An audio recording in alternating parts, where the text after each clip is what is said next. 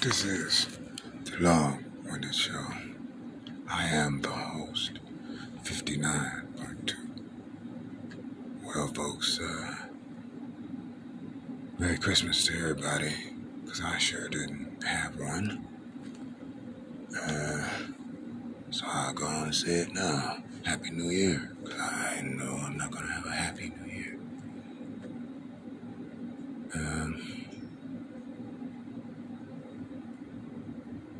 Feliz Navidad, me alegre que le quemaca.